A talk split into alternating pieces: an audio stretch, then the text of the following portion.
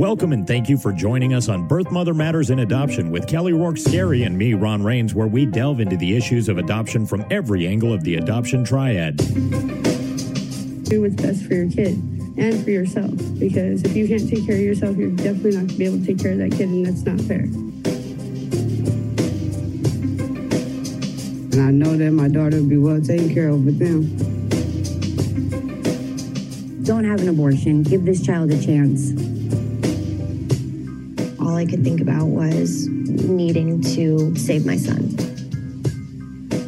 My name is Kelly Rourke Scarry. I'm the Executive Director, President, and co founder of Building Arizona Families Adoption Agency, the Donna K. Evans Foundation, and creator of the You Before Me campaign. I have a bachelor's degree in family studies and human development and a master's degree in education with an emphasis in school counseling. I was adopted at the age of three days, born to a teen birth mother, raised in a closed adoption, and reunited with my birth mother in 2007. I have worked in the adoption field for over 15 years. And I'm Ron Rains. I've worked in radio since 1999. I was the co host of two successful morning shows in Prescott, Arizona. Now I work for my wife, who's an adoption attorney, and I'm able to combine these two great passions and share them on this podcast. So, love and loss in adoption reunification.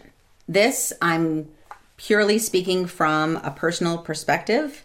I will be interjecting some professional opinions as well if I can mm-hmm. distance myself from it enough. Right. Not only because you're the product of an adoption, but also that that's what you do for a living. That's what I do for a you living. provide and you talk to people on a one-on-one basis. Good. I do.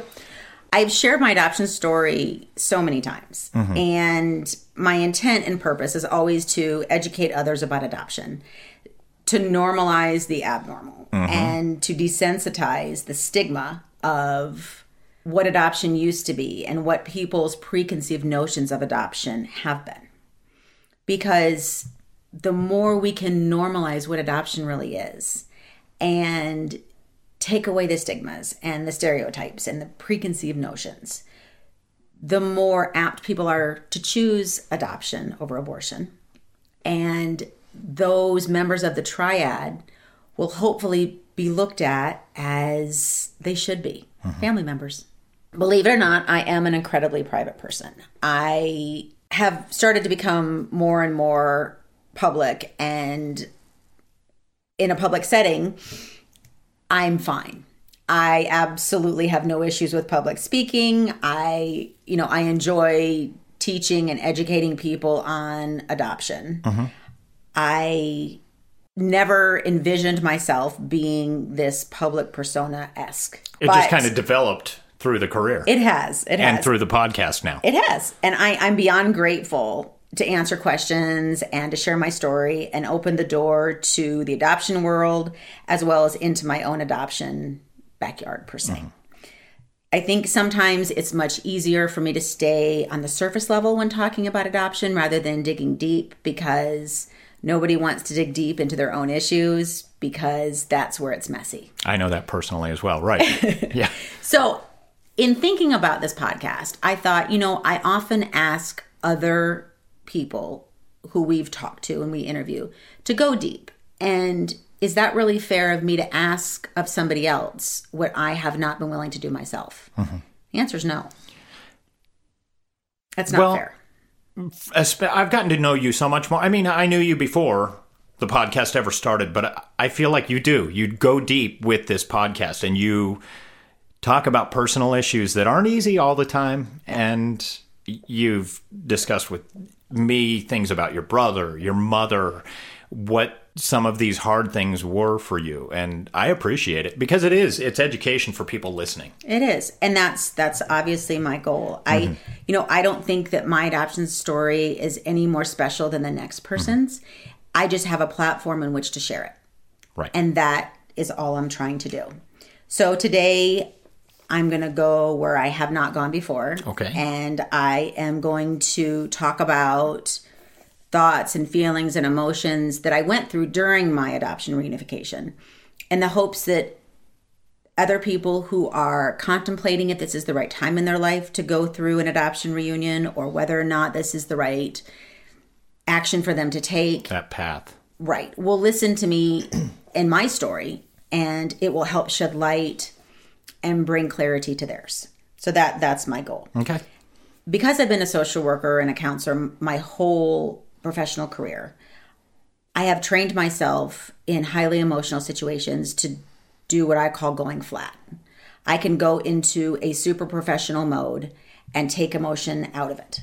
So when I'm in a very emotional situation professionally or at work, I'm able to maintain composure. I'm able to make decisions that are not emotion emotionally based. Okay. I'm able to just focus on what needs to be handled at the time and and not let my emotions take over decision making and let my emotions take over myself because I know that I have to be the one to hold everything together. Mm-hmm. And when you are a director and you have social workers, they can be in a position that they can emotionally be there for the, the client and they can ride that roller coaster. But you have to be When the head of the director, household. I have to be the one that's holding up the village, mm-hmm. basically. And so I have always referred to that as going flat. I can just Okay, go so- flat and get through it. Going flat, would that be the equivalent of compartmentalizing? Yes. And it also is taking emotion out of it. Okay. Just being able to not really go there emotionally whatsoever and just look at it for face value. Like, Mm-hmm. Right. okay, this is the Look decision at you the have to make. Look at the facts, make a decision, move on. Okay. I will say that that can sometimes be a detriment in the sense that when I'm looking at my own adoption issues and I'm in certain situations, I can do the same thing and maybe even subconsciously not realize I'm doing it, but I can just go emotionless, just flat, frozen Okay. because I've trained myself. Because when I was a school counselor and I would uh, have to make child abuse reports, I had to train myself to not take that home. I had to train myself to be able to sleep at night and not let it get the best of me because that's very hard to do. It's On a very daily hard basis, to right. not worry about something all day This every child. if- oh, Right. Okay. And so I would go in my mind and I would be able to, like you said, compartmentalize it and move on. And it's in some aspects in those situations, it's almost like a tunnel vision. Like there's a goal in mind, you do you do that and you you keep going. What I am trying to do in this podcast is state, okay, you know, we've talked about adoption unifications. We've talked about the impact that it has on the adoptee. But there are and I refer to these as I have my own language if you haven't picked up on it. uh, monsters in your head. Okay. You know, three o'clock in the morning when your thoughts are racing, your mind is going a mile a minute. You can't sleep, and you can't get something out of your head. Then those are the things that people often don't talk about. I think that so much comes with adoption reunification that we really need to revisit this topic today and really talk about what it looks like and what types of emotions the adoptee really goes through. I wouldn't change my experience for anything in the world. Mm-hmm. My biggest regret is that I didn't have enough time with my mother before she passed away because she did die at 59 and so I only had those precious 10 years. But I don't know that emotionally I would have been ready prior to 34, the age of 34. I don't know that I was at a place in my life that I could have understood where she was mentally and what had gone on in her life and been able to still be a wife, a mother, an employee, a friend, and a daughter to everybody else. And at the same time, be for her what she needed. Because at that point, once I had found her, and I'm going to back up in a little bit, once I mm-hmm. had found her, I realized that I had to put her wants and needs before mine, very much like a mother would with a child. Certainly. I had to do that with her because mm-hmm. she had experienced a traumatic event with my adoption and had not received any aftercare, which is another point of why we do aftercare services. For the Donna And- K. Evans Foundation named after her. after her Yeah. yes so she had experienced this traumatic event and because of that she was unable to really process the aftermath of what happened and went on to make life choices that were hard for her and hard for my biological brothers and family members. And so I think it's important to really in my opinion, allow myself to say, hey, it's okay that, you know, you had the 10 years and I should be grateful for the 10 years. Part of me says, no, no, no, I want more, I want more. Mm-hmm. But knowing that I had to reach a level of maturity and I had to have enough growing in the adoption world and in my career to be able to understand and comprehend and be the person and the daughter that she needed me to be At that time. at that time. Mm-hmm. When I met my mother in 2007, I had spent uh, about six months prior to actually finding her. It took me about six months from the time I started to look for her to the time that I hugged her for the first time. You know, it started off with a court. Uh, I had to file a motion with the court asking to open up my file. I remember when I received the uh, the motion back from the court. I remember opening it up, and I, on my own, went flat. Okay. It wasn't jumping up and down. It was like an almost an out of body experience. Hmm. Because I thought, now I've done it. Like, I've opened this can of worms. yeah, Pandora's That- box. yeah, I just opened it and I jumped in. Because now that I have this information, I can't I can't go backwards. I can't unhave it. Mm-hmm.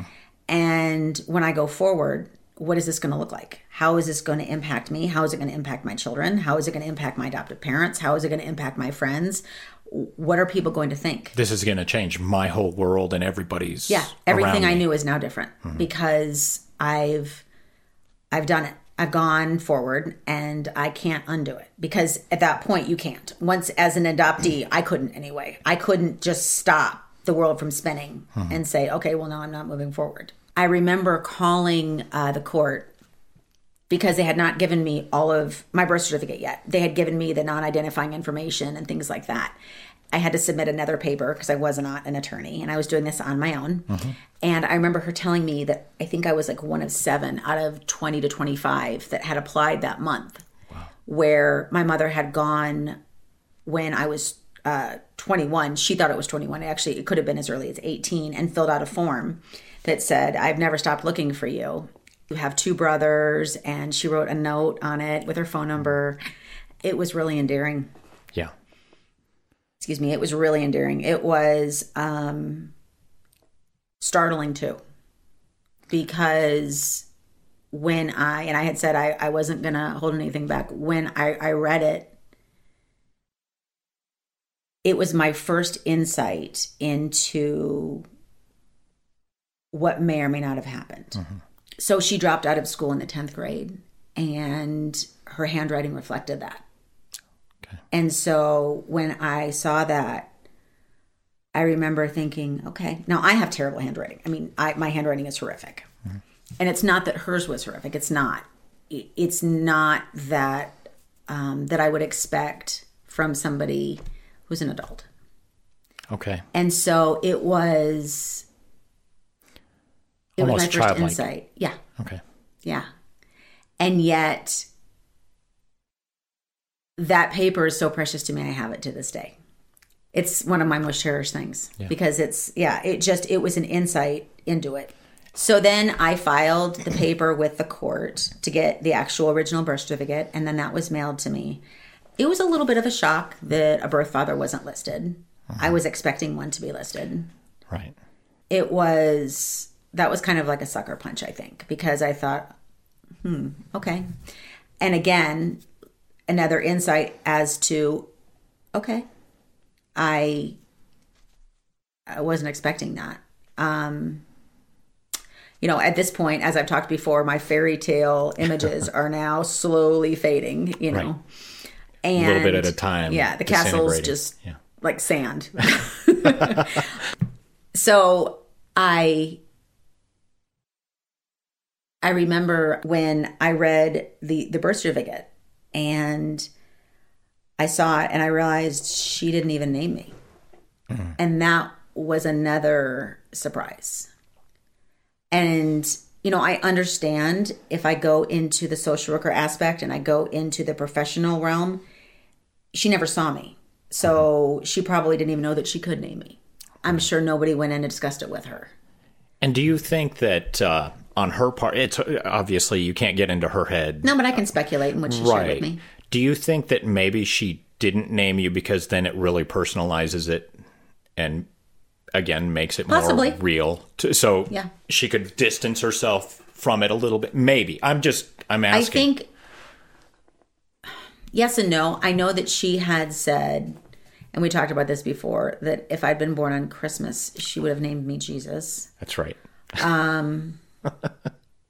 So I'm not. Are you thankful that you didn't go through life with the name Jesus? Yes, Okay.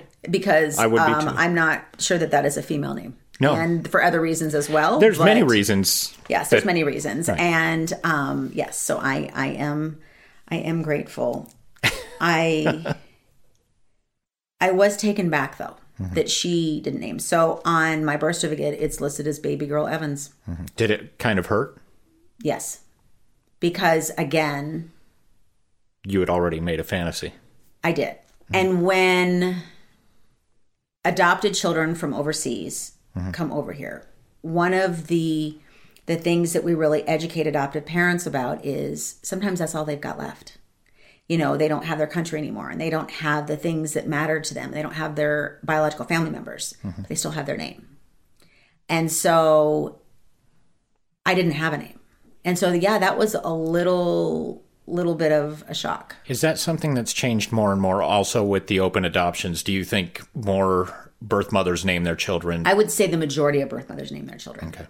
And, and back then they didn't, by and large. Or did I don't they? think so. Actually, you know what? I don't. I don't have an answer for that. Okay. Um, I think it's more common now to name them. Uh, name, but I don't. I don't believe it was as common back then. um Now, how uh, with uh, the children who are named, they they do take that with them. Obviously, it's on their birth certificate. It's on their. So yeah. So the way that works is it's on their original birth certificate. The what their birth mother names them. Mm-hmm. And then when the adoption is finalized, a new birth certificate is issued. Right. And at that point, the adoptive family can legally change the child's name or to not. what they want it to be. Right. What I see happen a lot, especially if there's an open adoption and there's a closeness between the adoptive mom and the birth mom, is sometimes if it's not a name that the adoptive mom really wanted or that maybe there was a reason a family name she wanted or something like mm-hmm. that they'll often make it a middle name or something like that So they'll kind of keep part of Yeah. it, a little piece. Yeah so um and that would have been nice for you to have had that little piece yes growing up and becoming an adult. Yeah, it would have. It would have been nice to know what she would have done with it. So I, I get the information. I get the birth certificate. I now have her name.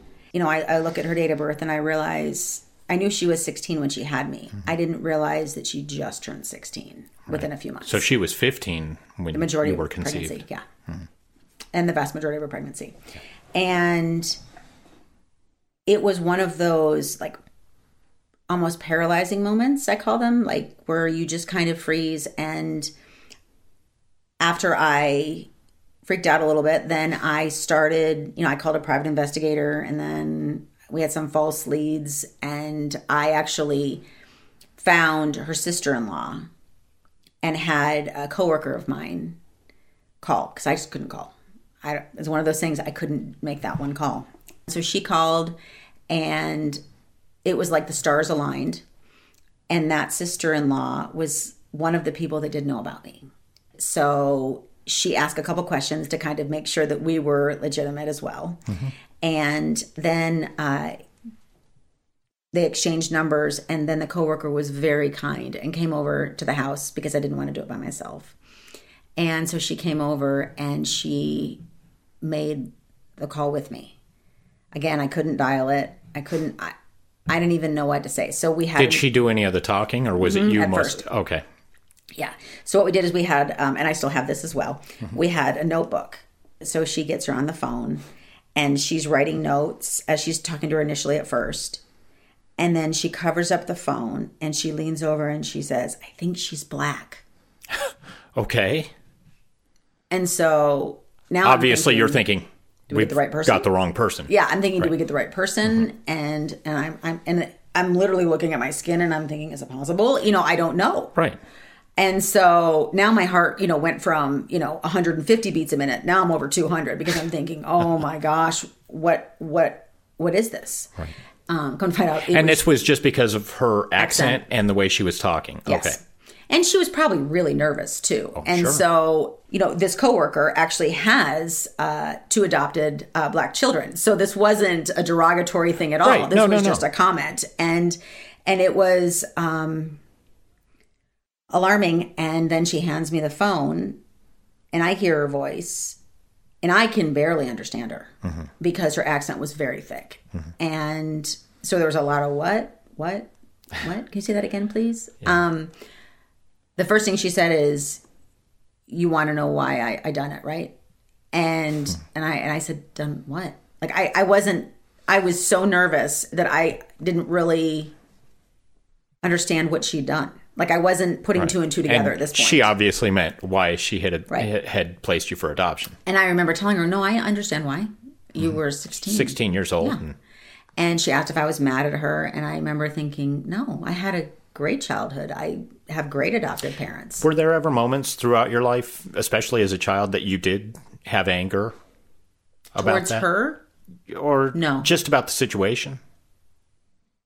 no, there were moments that I wanted more information. Mm-hmm. Okay. There were moments It was more curiosity. It was more curiosity. Okay. It, and I wouldn't have had anger because I wouldn't have known what to be angry about Okay. because I didn't know what was on the other side.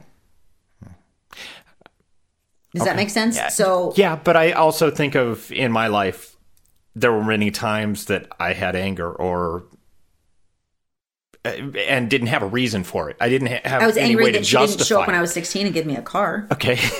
okay. But no, You've handled it very well. It's it's impressive. well, but It's hard to say what I would have been like in that situation. I, I don't know. I think Well, again, it's hard to be angry about something that you don't know about. right. So it And wasn't. then the more you learned, obviously, I knew she how made a could you beautiful be choice. angry? She was 16 years old, and, right, and, I knew she, she, made was a 16. beautiful choice. Yeah, right. and and I knew that you know her mother had a lot of children, and you know it it does. Looking back, you know, I can say that I did wonder what the classic um, things that adopted kids worry about. Was there something wrong with me? Was there a reason that she didn't want me? Is there was there something about me that made her choose adoption? Like And again, obviously, it wasn't because she'd never even seen you. correct. But up until that moment, I didn't know that. Right. I didn't know that she hadn't seen me. I didn't know that she had not had that time to say goodbye. Had you, you knew that you were adopted from birth? You didn't have any question throughout your life. Oh, was I two when this No, I knew. So I, you knew. I don't. All I don't ever remember being told. So, like I said, it must have been very young, Mm-hmm. and I've always known it's been from birth. Okay. Um, I just have questions. So Absolutely, ask away because our listeners probably have the same questions you do. Um, okay. So I remember from that point on, you know, we talked for probably another 30 minutes. And then uh, my coworker went home with her kids. And, you know, my kids are running around and I'm, you know, at this point probably hiding in the closet with the telephone because, I mean, we must have talked till the middle of the night and then nonstop the next couple of days. I remember she emailed me a picture of her and it was, uh, she had an above ground pool, you know, those pools that you can fill up. They're like, I don't know, about Yeah, four feet feet? high. Yeah. Yeah. Got actually, a little yeah, ladder four on the feet. Yeah. side. And so she, it was her in one of those. Okay. And I was thinking, man, she's brave sending me one of her in a bathing suit. Like that was, I mean, you, she was in the water, so you Right. only saw, you know. And I remember looking at it thinking, yeah, I can see that. yeah. Um, she looked enough like me that I was like, I mean, it wasn't, you know, a spitting image, but there were definitely similarities. I remember thinking, okay, like I, I still didn't really know what I was getting into. I mm-hmm. didn't, you know, I mean, she loved telling her the story of my birth, and that was really important to her. And this is where we'll pick it up next time on Birth Mother Matters in Adoption with this revealing conversation between Kelly Rourke Scarry and myself about her reunification with her birth mother, We have a pregnancy crisis hotline available 24 7 by phone or text at 623 695 4112, or you can call our toll free number 1 800 340 9665. We can make an immediate appointment with you to get you to a safe place, provide food and clothing, and started on creating an Arizona adoption plan or give you more information. You can check out our blogs on our website at azpregnancyhelp.com. Thank you for joining us on Birth Mother Matters in Adoption, written and produced by Kelly Rourke Scarry and edited by me, Ron Rains. If you enjoy this podcast, rate and review us wherever you listen to podcasts. And as always, thanks to Grapes for letting us use their song I Don't Know as our theme song. Join us next time for Birth Mother Matters in Adoption. For Kelly Rourke Scarry, I'm Ron Rains, and we'll see you then.